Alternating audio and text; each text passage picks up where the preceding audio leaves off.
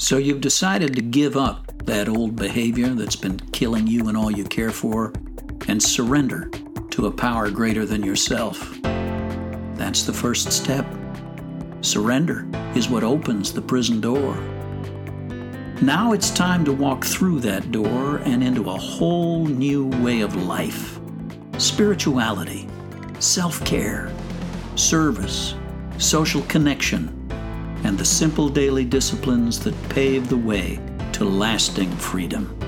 This is positive sobriety.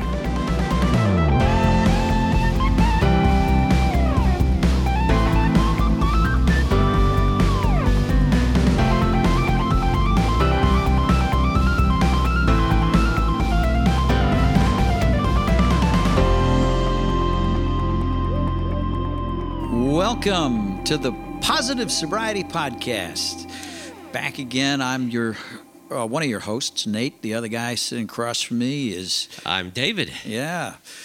And uh, we had a bit of a problem last week. We did. We were here. Rex was here. We were all set up, and, and we were we were here, but our our guest had a uh, a glitch. Yeah. And uh, in technical world, sometimes our, all our guests can't be here in Middle Tennessee with us yeah, in the studio, and we uh, have to rely on technology to bring them from the far corners. and technology, it turns out, is not foolproof. No. No, N- n- not that uh, us being in the same room is foolproof either. Uh, in fact, I think we'll- no, but we can fail in other ways. That's right, exactly. Yeah, the likelihood of idiocy climbs when I'm actually in the room. Golly. Nah. But hey, speaking of being in the same room, we got to be in the same big room at the Samson Society Fall Retreat. We did. And man, what an inspiring time it was. It was. It was so good. Um, about 150 guys from everywhere. Yep, I mean, like everywhere. Yeah. And uh, what a great, great weekend. Uh, and Jay Stringer from Seattle, the great uh, writer, psychotherapist, uh, author of the book Unwanted, was there Yeah. and really set the table with some yeah. uh, remarkable insights on Mm. really. Uh, he talks a lot about sex addiction, so his book is called Unwanted. Mhm. Uh, and so, you know, what are the? He talks about, you know, these things that we can that we can find ourselves doing that we don't want to do. It's unwanted behavior, and we just there's no break. We just freaking can't stop. Right. And uh, you know, his great insight is that uh, our this brokenness can actually be a roadmap to healing if we will look carefully at it and talk honestly about it, take it apart. Mhm. That behavior can actually be a bridge rather than a barrier to recovery. Yeah. But we have to take an an unblinking look at exactly what we're doing in Right. order to find out what it is we're looking for. What's the deeper thing we want? Right, yeah. And the research that he's done on his own that he shared was uh, remarkable. And, and his own personal vulnerability. You know, Mhm. this wasn't a guy who was just coming up uh, to talk about his book or Yeah, the yeah, yeah. statistics of people who do X, Y, and Z.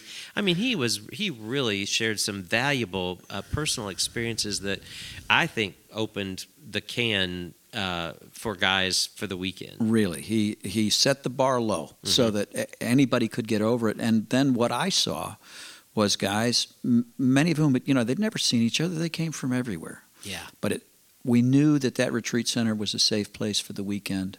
yeah, and men opened up and uh, were vulnerable with one another and in that place of vulnerability uh, and with so many empathetic witnesses around them absolutely. found new places of Yeah. healing yeah And and um, uh, KK, our friend, Yeah. uh, therapist, neurofeedback, uh, brain spotting. she did back to guru. back to back uh, workshops Yeah. uh, and was fantastic She was, and and boy, I'll tell you, you talk about um, guys that went there with her, Mhm. um, leaving that room, uh, in, some with assistance, but nevertheless, yeah Uh, but no, you know, just leaving that room with um, an a clear idea that I've got to do more work yeah because there's more here than um, than just me trying to make better choices. yes You know, uh, Yeah. that my brain is actually upside down. Yeah, Yeah.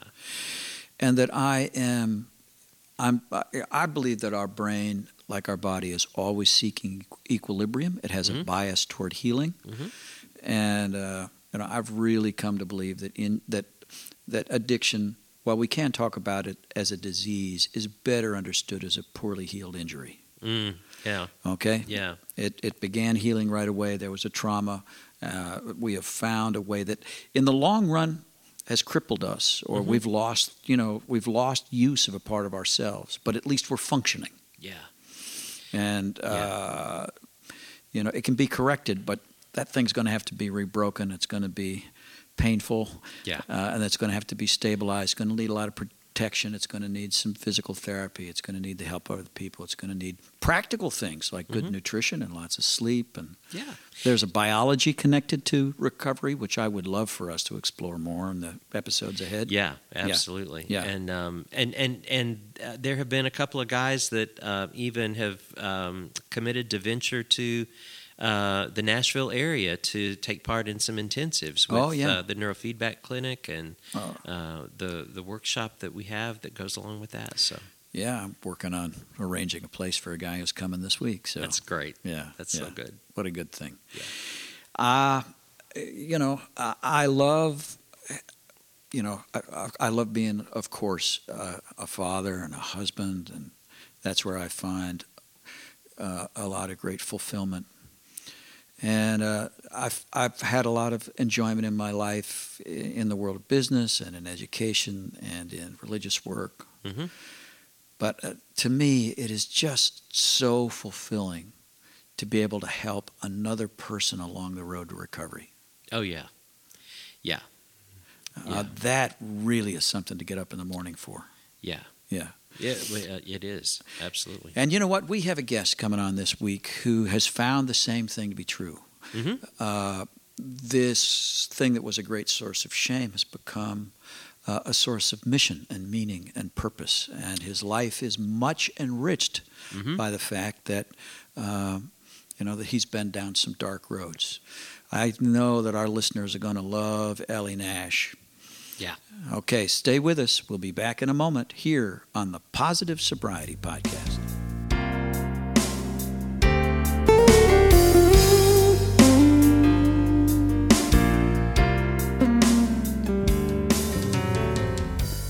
Welcome back to the Positive Sobriety Podcast. And uh, David, once again, you have gone far afield to bring us uh, a, a, a guest, one that I'm particularly pleased to see since since we now have somebody else with uh, uh, a history of process addiction who can talk to us about positive sobriety. Why don't you introduce our guest? Yeah, Nate. Ellie Nash is um, a guest that uh, we found through a resource that uh, that actually found us and uh, told us uh, Ellie's story. And I listened to Ellie's TED talk. He has a TEDx talk um, on his on his process and how he.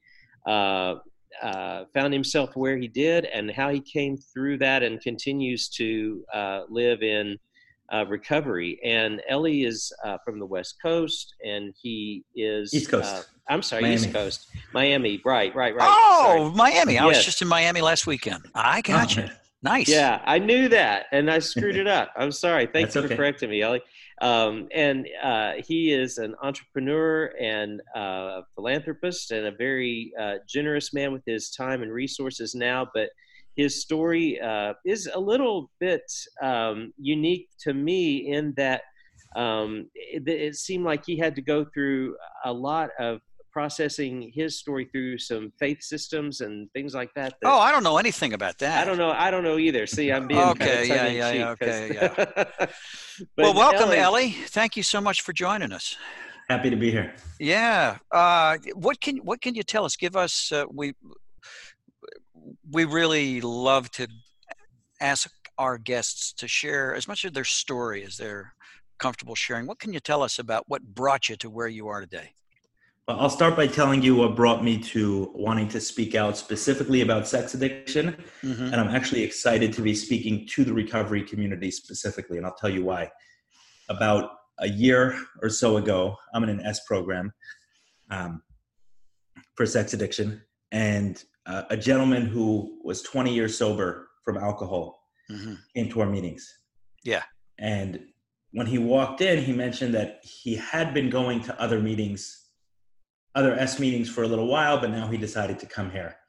And I was speaking to him after one of the meetings, and you know, I asked him about the other meeting he was going to, and he said, "Hey, listen, I was in the clubhouse I go to. There's AA meetings primarily, and then there's a couple of others, right? So Al-Anon and S Mhm. program meetings, Sure. so on and so forth." And he said, "I've been coming to the AA meeting for over 20 years. 20, I have 20 years sobriety, and when I realized that I have a sex addiction." I didn't want my AA buddies to know I was going down the hall, so I started driving 45 minutes away to another program. Yeah, yeah, yeah. And when he told me that story, I felt like shivers go down my spine. And I said that if the recovery community can't understand and be accepting of sex addiction, then we can't expect the rest of the world to be. And at Yeah. that moment, I decided I'm going to start sharing my story more about sex addiction, and the opportunity to share it within the recovery community is especially important to me. Yeah. Oh boy, that's beautiful. Yeah. Boy, it's interesting that even within the uh, recovery community, we have a caste system, you know, um, of uh, the acceptable and the unacceptable uh, disorders. Uh, well, I have found that instinctively when I started going into the S rooms, I ha- I carried an internal uh, hierarchy where I thought that because my acting out was by my own um, definition pretty mainstream and my tastes pretty vanilla, that somehow and because for example i'd hired hookers but had never had an affair. So that means i was better than the guys who got emotionally involved because i remained in some way emotionally faithful to my wife. Meanwhile the guys who'd had affairs knew they were better than me because they never paid for it Isn't crazy? I, was going to say that. Hav- having had a, having had one or more conversations with prostitutes over the last number of years, not for any particular reason, just because I happen to bump into them. Uh, one thing I'll say is every single one thinks they have like this bottom line. So I ask them, "Hey, would you meet me with like two girls?" Like, no, I would never do that. yeah "Oh, yeah no, yeah Sorry for thinking you would have sex for money. Yeah yeah yeah right yeah. and go past that line. So i guess we all have that built into our system. No matter what we do and how far we go we always think it's like okay that's a line i won't cross. Yeah yeah. And in my case some of those lines that i said i wouldn't cross i did cross. And Yeah. that's kind of what brought me to to my knees and brought me to Yeah. So uh, can you can you uh, back back it up for us then, Ellie? Um, were you uh, sexualized early as a child? Do you see the roots of this running all the way back into childhood? Oh yeah, absolutely. I talk about this in um, in my uh, TED talk. I was a very fearful, worried kid. A lot of anxiety. I didn't know that word then, but a lot of anxiety. And uh, one of the places I found comfort was in an older male boy in the neighborhood who was Mm-hmm. um, paid a lot of attention to me, and the price I had to pay was to be abused by him from time to time. So from the ages of eight to ten, I was sexually abused regularly and repeatedly. Yeah. And yeah. I yeah, certainly that introduction um, to sex didn't help. How much of that played a role in me being an addict is hard to say because hey, I was also the kid who made a deal to go back there, right? So I wasn't 100% healthy the day I met him. Right. Mm. Yeah. Yeah. Yeah. yeah. And was this something that was difficult or impossible for you to talk about with the adults in your world when you were a child? Oh, absolutely. You know, it's it's if if someone knew me five, six, seven, or ten years ago and would see me now on this podcast talking about this, it's not like it's two Yeah. different people in a lot of ways. I had immense amount amount of shame around being sexually abused. I didn't tell anyone till I was 23 years old. The first person I told was the first person who asked was a therapist. Um, and I didn't tell my family till I was in therapy for three or four years. Sure. Sure. Sure. I Wow. told one sibling and my dad, but um, I'm one of nine siblings. I didn't tell my mom. I didn't tell the rest of my family until I was further along. And now I'm, you know, on a podcast and I have no idea who will hear it. And in Mm, terms of porn addiction, I just started talking about this. Porn addiction, sex addiction. I just started talking about this in the last few months. So yeah, Wow. these were both heavily shameful subjects. Sure. Yeah. Sure. Sure. Yeah. Sure. Ellie, when did you know that what happened to you was abuse? I want to say right away. Um, it was physical abuse as well, right? So hmm um, he he locked me in a room. He mounted me. Um, I wasn't able to move. I wasn't able to breathe until he brought himself to orgasm. So, meaning even if there was no sexual component to it, yeah. If he was just had some sort of reason to pin me to a bed for 20 minutes, I would have known there's something wrong. So, right. Um, that was enough to know that there was abuse.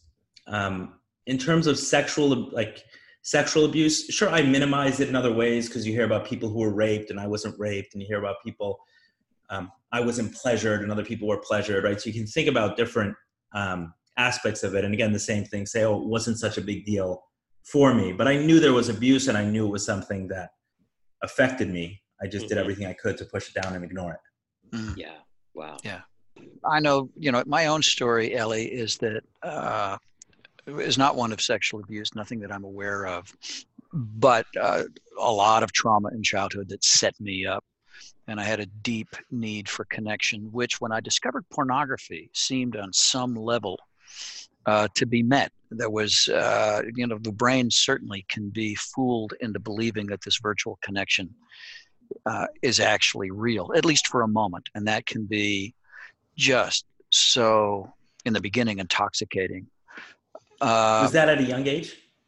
Yeah, no. I, well, I, I, was, I caught my first sight of a Playboy when I was nine years old, shortly after my mother died, and I didn't experience that as uh, sexual, but it was uh, just riveting and sent you know feelings through my body that I was not, uh, yeah, that were new to me.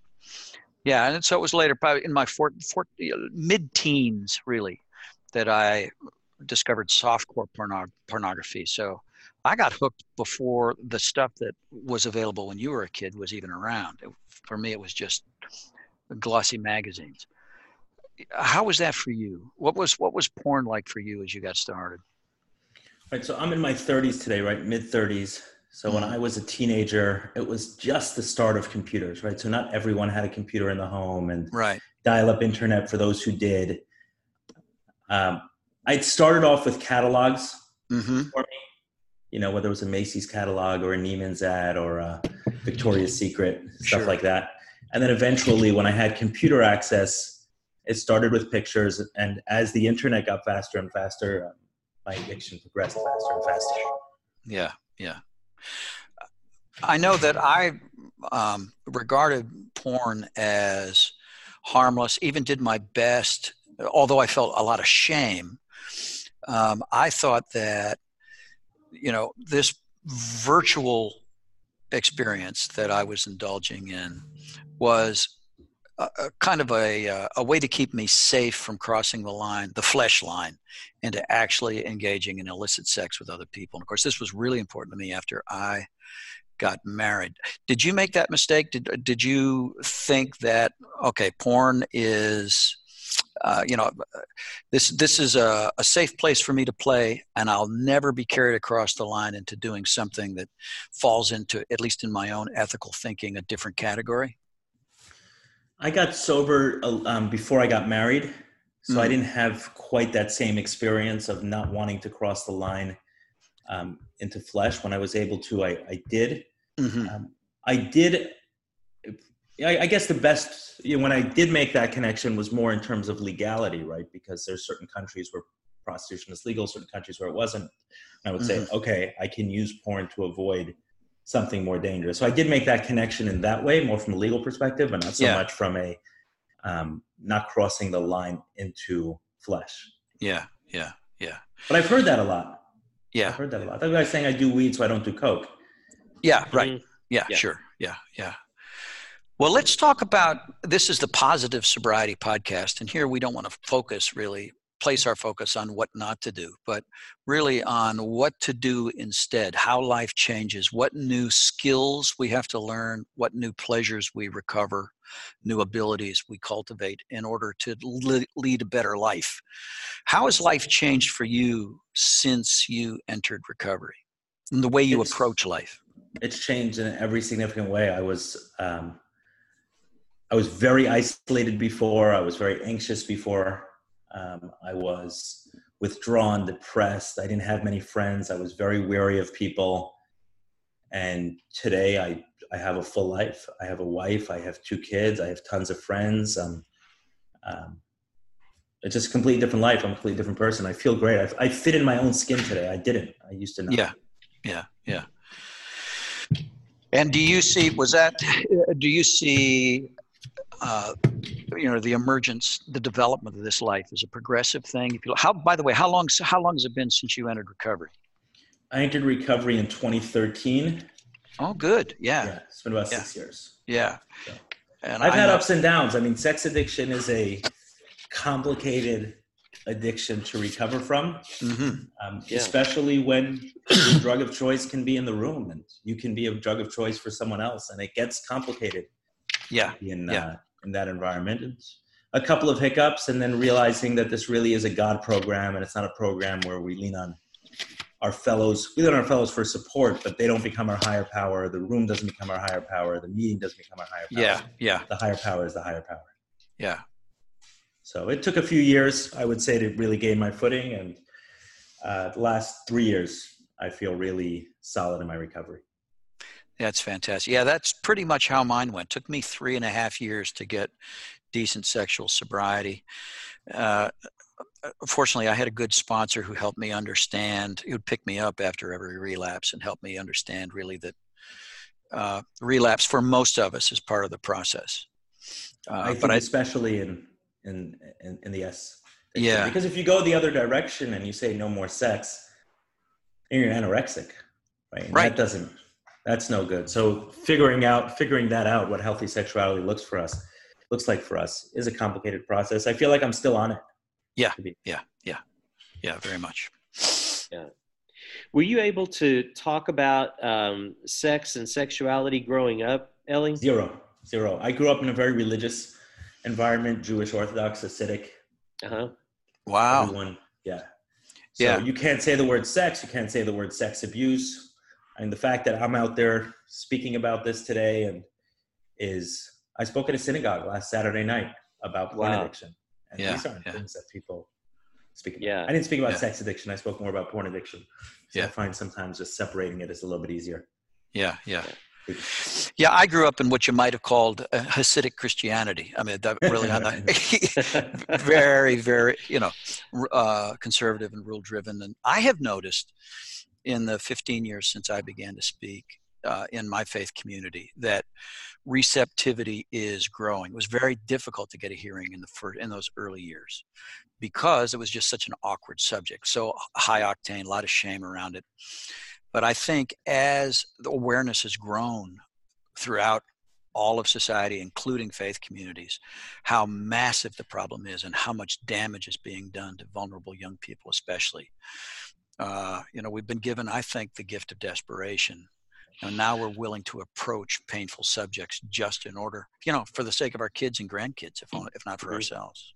Yeah, I certainly think we have a ways to go uh, when it comes to sex addiction specifically. Yeah, I think also of, you know, you mentioned what you needed to do as a child in order to get pornography was a glimpse of a glossy magazine. I had a little bit easier. Yeah. Where I can go to dial-up internet. Um, and today, just the things that exist for children are Yeah. unbelievable. Yeah, yeah, yeah.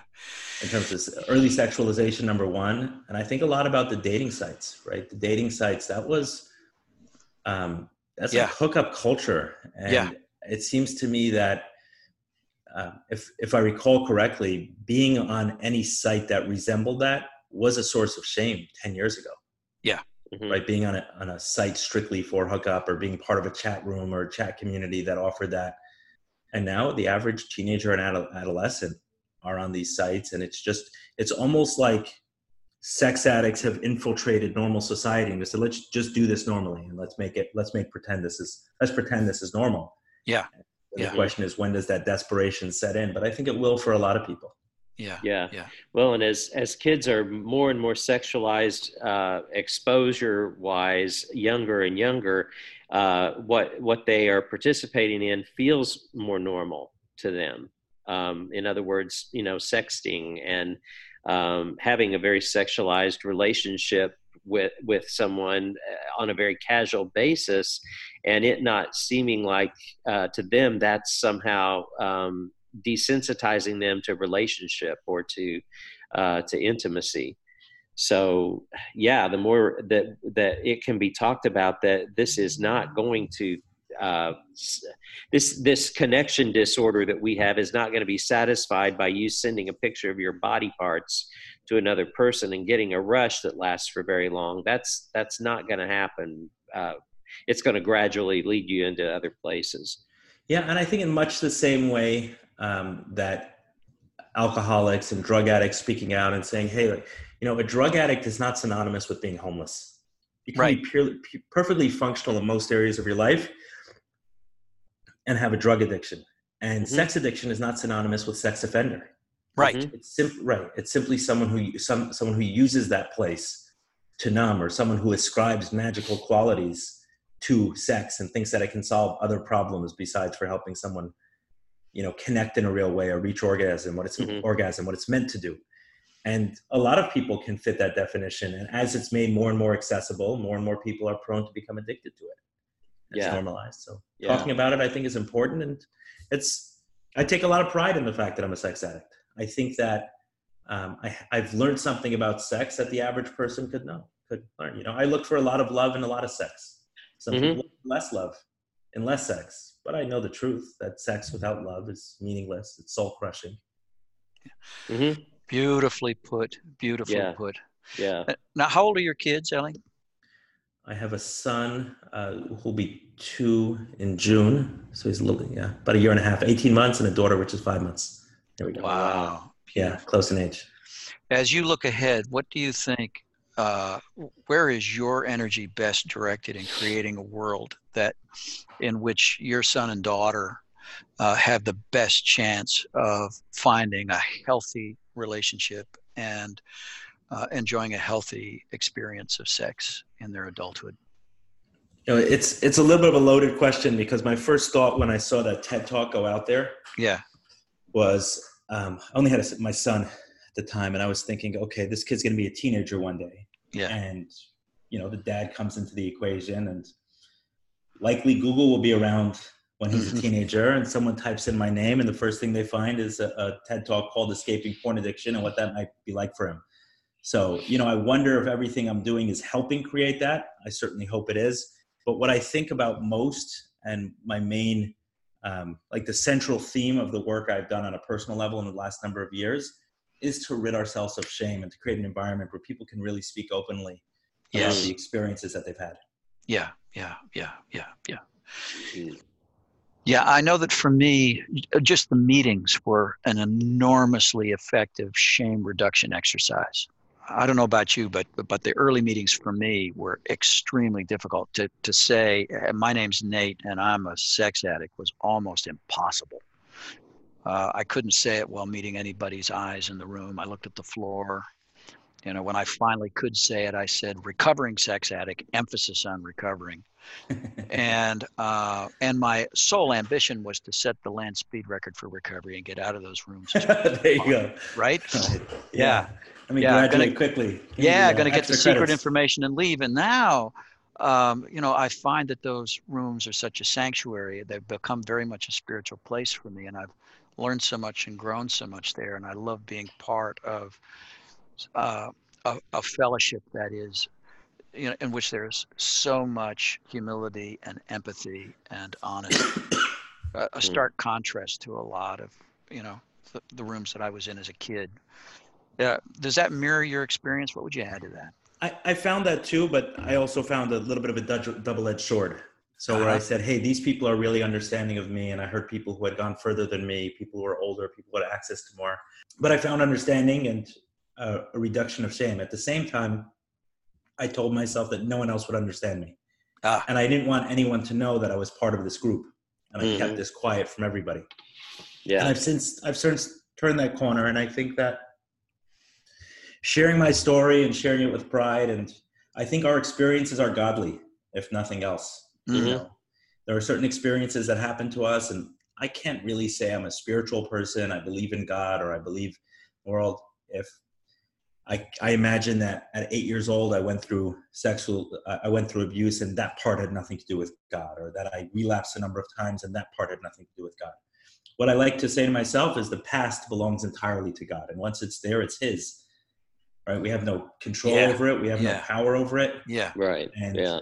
it's that place that I can say, can I accept it fully? And the experiences that are rubbing up against me and giving me shame usually are telling me that I got to do something with this. Because if I can get past that shame and I can talk about it comfortably and talk about the shame that was there, I know that I can touch many other people who are in the same process and hopefully create that because, you know, it's the things that cause us the most shame that make us the most human. It's where we're most similar. Mm. Yeah, that's a beautiful way of putting it too, Ellie, about making peace with the past um, with regard to your shame, because that seems to me that with the people I work with, that shame drives uh, the bus, and until we can, and, until we can really address shame, um, we are we are very much on an up and down um, cycle. Yeah, it's tied very closely to resentment, right? If if I'm carrying right. a resentment for the person who abused me or for business deals I did that went bad or for people who took advantage of me. I have to be able to say about each one that that was that that was a godly experience and I embrace it fully as part of me and like I said where it's rubbing up against me. Yeah. I got to talk about it. Yeah. I got I don't want to say I got to talk about it where it's rubbing up against me it's an indication that I have to do something with it. I don't talk yeah. about everything, but yeah. Had you uh, accomplished a certain amount of your success, Ellie, uh, before your recovery? Financial success? Yeah. Um, yeah, the, what brought me into meetings, I started my business at 19 and was fortunate enough to have relatively quick success. Mm-hmm. I, you know, by those standards, by 19, 20 year old standards, I like to joke that I had the best and the worst of addictions work addiction and sex addiction. Yeah. so, we talk about the caste system. Uh, yeah. And uh, fortunately, you know, at the beginning of my career, what I touched um, did, you know, did do well. And the the presenting issue when I walked into a therapist at 23 years old was that I'm loaning money to people I don't want to loan money to, and I'm giving money to um, organizations and charities that I don't want to give money to. And that's what I walked in in, and I say, I think the word no, and I say the word yes, help me. Uh-huh. And then he asked me if I was sexually abused, and that's wow. kind of where that journey happened. But I didn't, I didn't walk in saying, "Hey, I'm sexually abused. I want to deal with it." Quite the yeah. contrary. My solution to everything was money, and then I found that you know I was making money with one hand and giving it away with another, and I said, if I can't plug this hole, the solution is going to is not going to work. Yeah. Wow. Yeah. What an intuitive leap. So the analyst saw kind of a boundary issue and knew that there'd been a, and sensed that there had been a boundary violation, a deep boundary violation early and went to sex. That is, that's a, that's a damn good analyst. Somebody saw something. Yeah. Yeah. I, I drilled him on it. Um, I've come to learn his own story and he was sexually abused as well multiple times. So it could be that that was, oh yeah, yeah, um, yeah. one thing that he was picking up on. Yeah. But um, I've I drilled him on that question for the next two or three sessions with him. Is is this a question he asks everyone, or did he see something in me, and therefore he was asking me? And there was a big difference between the two. If he was just going down a list, then I can continue to tell myself that the sex addiction didn't affect me that badly. Like I knew it yeah. affected me as a child, but okay, like I'm okay now. I'm not getting abused. It's in the past. However, if what I was experiencing today he connected truly to abuse. And he doesn't ask this question to everyone right? That's something specific about me then i have no choice but to work through that. And after several sessions he persuaded me that there was something unique to me and he was asking it because he saw a pattern in me and not a question he asks everyone. I yeah. said i'm ready to work through the effects of the abuse and that's when we started uh, working on it. He was also a, um, a trauma therapist and he did a lot of emdr so that was oh. the first modality I used. Fantastic, wow. fantastic. Have you have you used any other uh, modalities in dealing with trauma? Any neurofeedback or any of that kind of stuff? I haven't done neurofeedback, uh, so a lot of the talking therapy. I've I've used um, some energy stuff, which are a little bit vague. I've even used acupuncture. I've used crystal healing, where people crush stones. Uh, yeah, yeah, yeah. You know, a little bit of plant medicine. So I've done different things to um, try to get there. Um, I, I kind of rule nothing out in my process, and then I can never point back to exactly a lot of breath work. I had uh-huh. a breath work coach for two years, and twice a week we met. Yeah. To do breathing exercises, and every day I had a routine for it, and it helped a lot with anxiety and you know bring stuff up and resolve. So I'll look at anything to heal. I mean, yeah, I don't have to kill anybody. You know, let's try it. well, you certainly do not strike me today as the uh, reserved, introverted, anxious person who you describe being uh, as a young man. It sounds to me that whatever you've been doing, whatever uh, whatever path brought you here has turned out to be a good path, and the work that you have done uh, has been good work. Yeah. Like I said, I feel like a very different person than I was 10 years ago. And physically, yeah. it's it's interesting when people see me physically, they and they've known me when I was a teenager, they often can't connect to. I think that there's been a significant change in me and it's something I'm proud of and something that I hope to hold as a you know kind of a candle to others. It's possible. I yeah. was a very shy, reserved, anxious, um, insecure, depressed. You know, so people still deal just... with anxiety. Anxiety is still something that comes up, but mm-hmm. it's not like it was. I have tools now to deal with it. I can go to a meeting. I can call someone. I can meditate. I can breathe. I mean, there's just so many more things. I know that it's my body sending me a message versus a yeah. message to deal with something versus a message to run away. Like, hey, escape into porn, go to a strip club, call a prostitute. Right. So I relate to things differently, but certainly, yeah, I think the power of healing is tremendous and people even just seeing you who haven't seen you in a while you're saying even just by the way you carry yourself present yourself uh, shows a, a, stark contrast to the shameful person that you seem to present prior to recovery yeah i wouldn't yes so I, I i'm not going that far i'm saying that physically people don't always recognize me so people who knew me as a teenager i get it quite often that's that's you wow, mm-hmm. you look so mm-hmm. different. So I'll okay. hear that. But no, you know, listen, I was running a business when I walked into therapy. Uh-huh. Um, by the time I got into recovery, I had over 100 employees. I, I wasn't, um, I, I, didn't come in on my hands and knees in tattered clothes. Yeah. There were aspects of me that still held it together. Um, at the same time, I had no ability to talk like this. Um, yes. I had an intense fear of public speaking. And I had a lot of shame around things and most importantly, I had areas where I felt comfortable and areas where I felt phenomenally insecure. So you stick me in my office, you stick me in a business meeting, and I felt like I belonged. Yeah. And you stick me at a social setting or a dinner table or mm. a party or something else, and it's like just dig a hole, mm. please. Yeah. Yeah. Yeah. Yeah.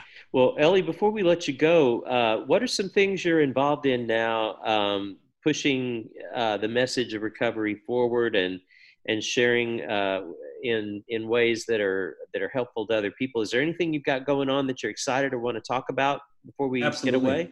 Yeah, a year ago, um, I started a business called uh, Mic Drop, which is somewhat of a storytelling academy, uh-huh. and we help people tell their story. Oh, fantastic! On yeah, any that's... subjects, on any subject under the sun. Just a couple of days ago, we had um, four or five people. It was up in New York, and I, I didn't see the speeches yet, but it was four or five people from the transgender community share uh-huh. their stories. And the wow. idea is not to share their story necessarily of their transformation or anything else that went around. They kill, they could if they want to, but it's really can we know the human behind that? Can we see the similarities? Yeah, yeah, between, yeah. Uh, between wow. us and them. We had an yeah. event a couple months ago on people who either spent time in prison or had a family member spend time in prison. And it's just you know, one of the, the most amazing speech for me that night was an 18 year old girl who spoke about her mom going to prison for seven or eight years. She had just gotten out for killing a drunk driver, for not killing a drunk driver, for killing someone as a drunk driver. Yeah. Oh, wow. And there's almost no one you'd feel less compassion for, right? You killed someone as a drunk driver, mm-hmm. right? You made a choice and you drove a car and you killed someone.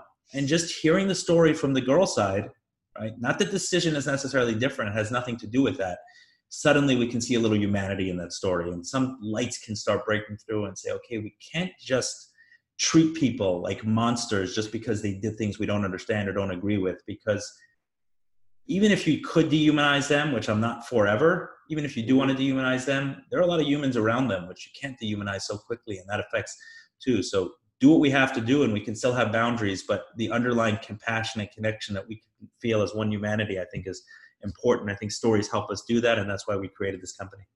Wow. I'm very passionate about it. That's exciting. Yeah. So how would how would our listeners uh, find Mic Drop? Two ways um, on YouTube. Uh, if someone types in Mic Drop, so if they type in Mic Drop and my name, mm-hmm. they can see our, our channel. Okay. And we have a lot of speeches up there.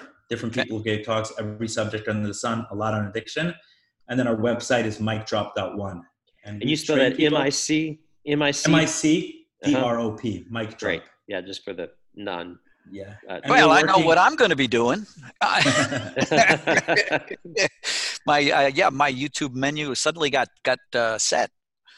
Yeah, you can check it out. There are there are some cool uh, cool talks there. One other thing is, have you seen um, just being in the recovery community and sex addiction, porn addiction, that Lamar Odom, the former NBA player and Mm-hmm. ex-wife, ex-husband of um, Khloe Kardashian, have you seen that he's been speaking out about porn addiction? I have Yes. not.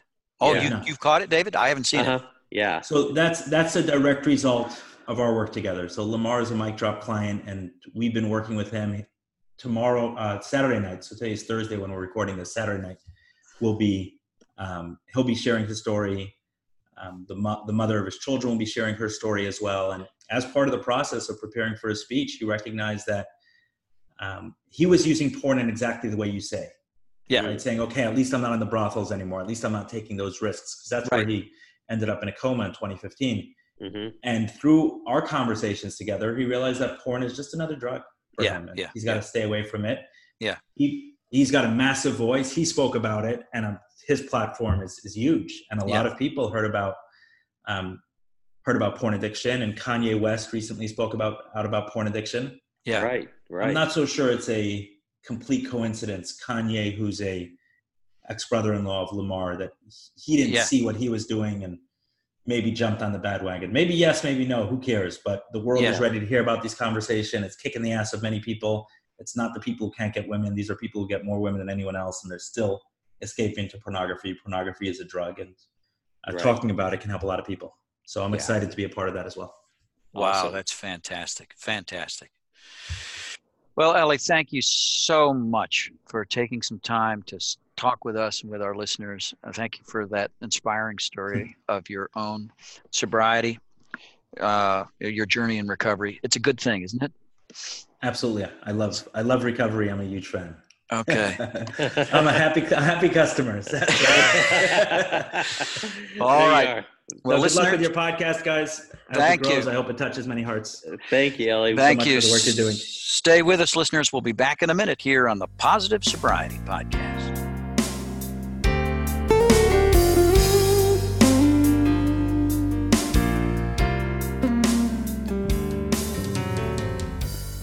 Welcome back to the Positive Sobriety Podcast. And Nate, what a great conversation again um, with our guest.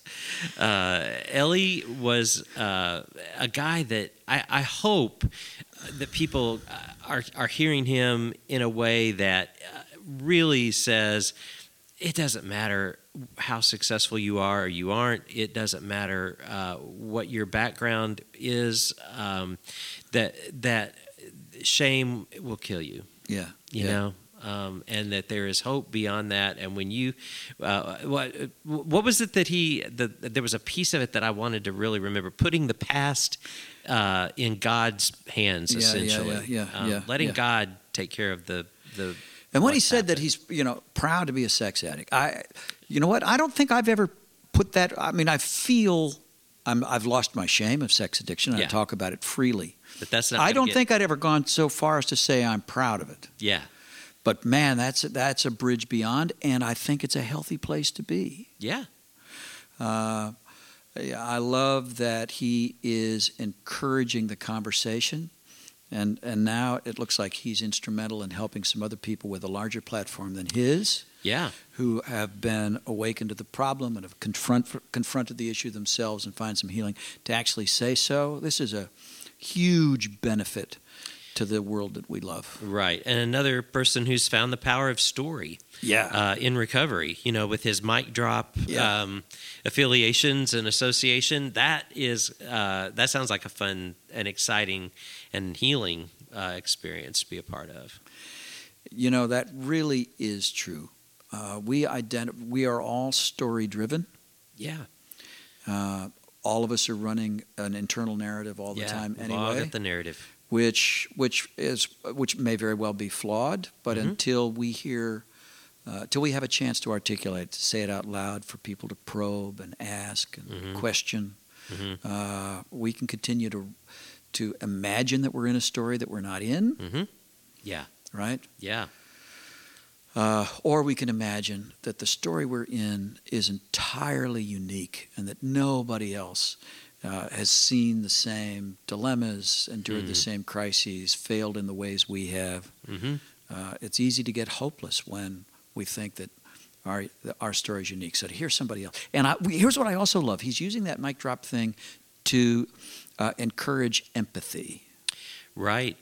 Yeah, Yeah, which is it, the difference between trauma and or not. One one way we would distinguish it is having an empathetic witness. I say it all the time, but um, Yeah. you know, creating those empathetic witnesses for our pain and our stories are awesome vehicles to to find people who can come around us and say, "Me too." yeah, yeah. So. yeah. Well, uh, it's uh, been another enjoyable conversation, David. It has. Uh, we'd love to hear from you, listeners. Uh, we enjoy uh, peeking into the mailbag every day and see who's written to us. We do. and we do respond. You can reach us at the at positive sobriety podcast at gmail.com. And we've got um, some some great guests coming up. Uh, You've got us booked through January, I think. Yeah, mid January Yeah. so far. So, uh, barring anybody, you know, falling off the radar, but uh, I got some more guests on my list here too, but I'm thinking I might have to start another podcast. If I'm, where No, are we going we'll- to put them all? we will need them. Trust me, we, we need to plug holes. But you know, it's it's really interesting because uh, I'll, I'll say this and we can wrap up. But um, I am learning the power of asking. Uh, in a lot of ways, Yeah. but particularly uh, people who are uh, rather established in certain areas and fields, and Yeah. I think, oh, that's a pretty well-known person. They may not want to do this. They may not know who know who we are. They may not, Yeah. uh, you know, we, our our audience may not be uh, the audience uh, that they uh, feel like you know is their Mm-hmm. audience. And um, man, I'm getting nothing but yeses. I I send people these you know crazy out in the middle of nowhere places, and they've written some great book or they have some great uh, practice somewhere that Yeah. uh, they're doing great work and. Uh, and they're going, oh, I'd love to do it. When when do I, you know, when do I get on? Oh, that's fantastic so it's been a lot of fun. Yeah. All right. Well, uh, time has flown. Time, I guess, for us to wrap. Until next week, I'm Nate. I'm David. We are your pals on the Positive Sobriety Podcast. The Positive Sobriety Podcast is recorded at Crossroads for the Nations in Brentwood, Tennessee. Live producer Rex Schnelly, music by Rex Schnelly, theme music by Matt Ulrich, uh, hair and makeup by Lyle Lovett, uh, wardrobe by Kathy Gifford.